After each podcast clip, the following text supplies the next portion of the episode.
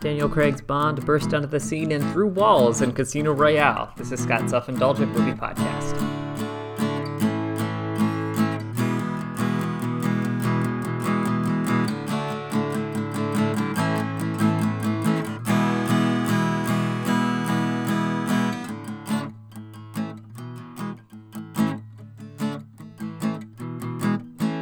Hello, movie friends. Welcome to Scott's Self Indulgent Movie Podcast. I am Scott, and today I am talking about Daniel Craig's uh, first foray as James Bond Casino Royale is kind of a retrospective leading up to his final time as Bond, which is No Time to Die, so which is coming out in United States theaters on Friday. So, yep, I'll be going through Casino Royale today and then working on Quantum of Solace, Skyfall, and Spectre for the next couple episodes. So, without further ado, let's get started. Daniel Craig has been a great James Bond. He's brought a number of different things to the role, including peak physical condition and intensity the character didn't have since Licence to Kill, which rightly means his latest and last entry as James Bond, No Time to Die, signals the end of an era for Craig and the franchise. With that in mind, now's a perfect time to go back on Craig's first four outings as 007 and see what makes them work or fall flat, starting with Casino Royale. Newly minted as a double O agent, James Bond kicks off his MI6 career with the relentless pursuit of a terrorist bomber, which leads the headstrong agent towards Le Chiffre, a famed gambler and banker to the world's terrorists, in a winner take all poker game in Monte Carlo. Paired with a lovely treasury agent, Vesper Lynd, Bond will have to determine who is friend and who is foe to complete the mission and get out of the game alive. When Casino Royale came out, a lot of people highlighted what I'll dub the window dressing elements of the film. Stuff like Daniel Craig's muscular physique and an apparent refusal to acknowledge the series' sillier ele- elements include see the meta joke like about refuting old lore, the brutal bathroom brawl, or even shaking off the shaken not stirred line. Well, that's all stuff that made Casino Royale and Craig's Bond stand out compared to the rest of the franchise. It's not why the film works. Here's the three big reasons. First reason is personal but big action scenes. As charming as Pierce Brosnan was in the role, his Bond was a one man army. He'd face up against an entire army with a single machine gun and come out the other side with nary a scratch. And considering that Casino Royale was directed by GoldenEye director Martin Campbell, you'd probably expect more of the same. Thankfully, Campbell and company adjusted the action so the scenes are big but small at the same time. The famous parkour chase is a great example. When you boil it down to its core elements, this chase is a foot race between Bond and the bomber. The bomber is trying to get away, and Bond is trying to bring him into custody.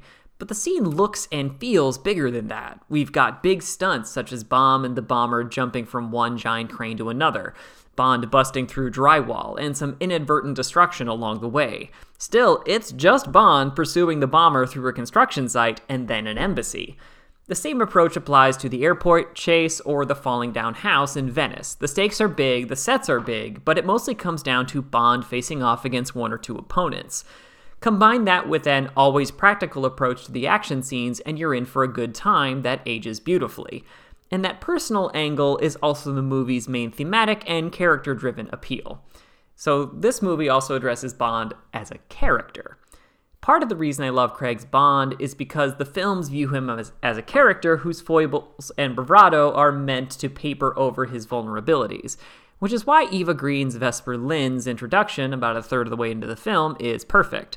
Thus far, Bond has been able to be aloof and reckless and not care too much about collateral damage.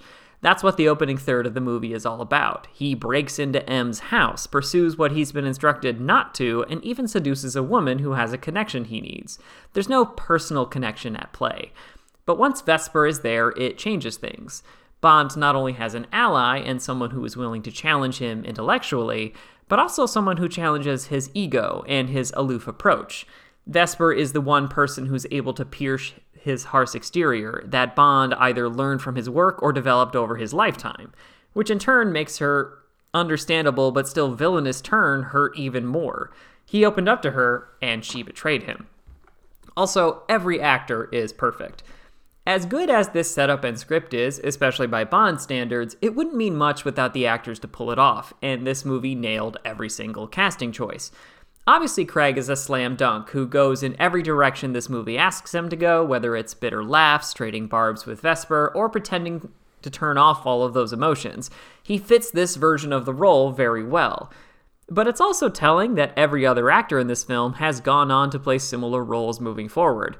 Eva Green's Vesper is one of the best Bond women ever, not just because she's a complex character, but because Green's performance is the same blend of stoicism and vulnerability Craig gives off.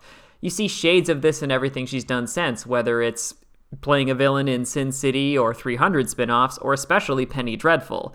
Likewise, Mads Mikkelsen proved he could play a fascinating villain for the rest of his life, thanks to his cold but still intimidating line delivery, and went on to convincingly play Hannibal Lecter. Even bit players like Jeffrey Wright as Felix Leiter and Giancarlo Giannini as Mathis guaranteed a return later with their performances. The verdict is a character driven Bond. Though it may have shocked viewers with its intensity, Casino Royale has the action and character audiences have come to expect from blockbuster entertainment. 8 out of 10.